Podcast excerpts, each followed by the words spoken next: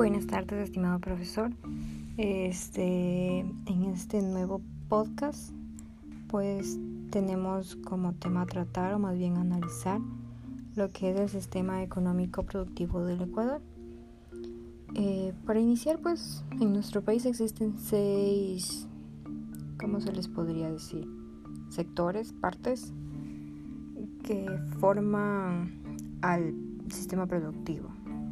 que son eh, pues el petróleo, petróleo y minas, el sector de la construcción, el sector de la manufactura, el sector de la agricultura, transporte y la educación. Según la revista Líderes que pude leer, basado en una noticia de en el 2013, pues la economía ecuatoriana tuvo una tasa de crecimiento súper mala en comparación de los últimos tres años que vendría a ser del 2010 de un 4.5% qué bueno que con esta caída se mostraron optimistas no que mostraron crecimiento y que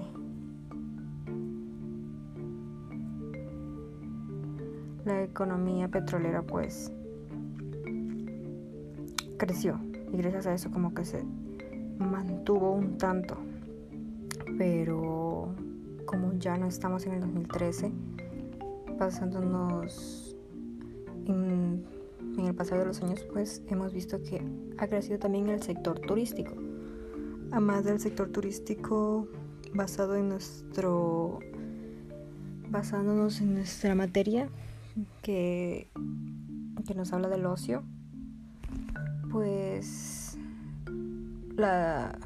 el ocio forma parte del turismo o crea turismo.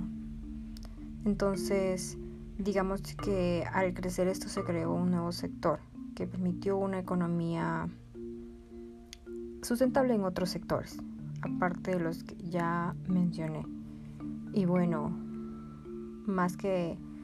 decir algo más acerca de, este sector, pues basándonos también en hoy, en el 2020,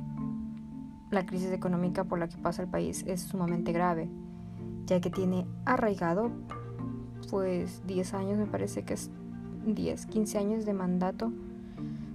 del presidente actual, del presidente que ya fue, y me parece que es su antecesor también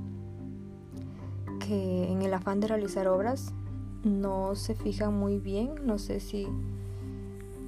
no sé si es como la falta de, de visión o algo parecido, porque realizan obras, que las obras están muy bien, sí, pero tienen que realizarlas basándose en el nivel económico que se encuentra el país, porque en el día a día y con esta crisis pues estamos sumamente endeudados. Y no sé, es como algo difícil y algo triste tener que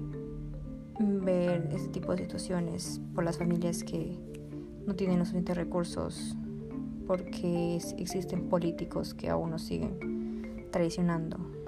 y temas así que no permiten que nuestro país pues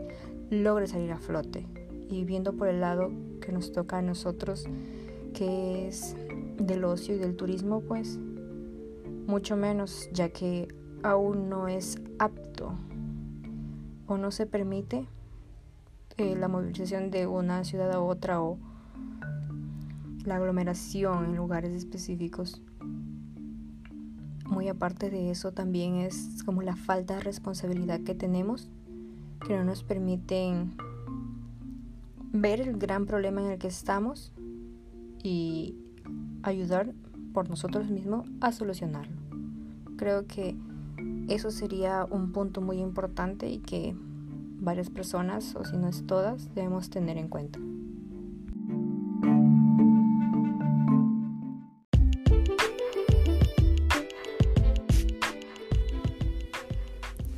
Buenas tardes, estimado profesor. Eh, en este podcast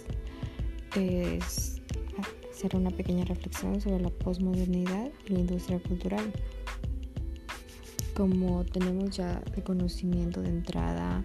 las bases de Adorno y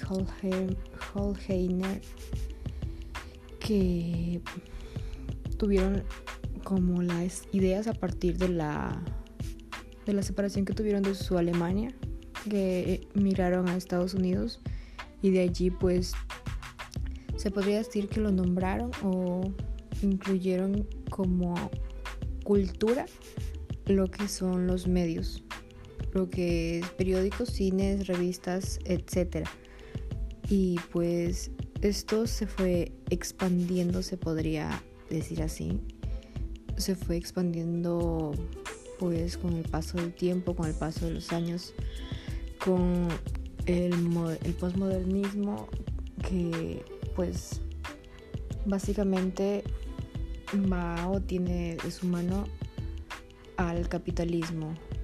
que la gente trabaja conjuntamente. Este tema lleva con la industria cultural que pues la gente busca llegar al pueblo o en este caso la ciudad,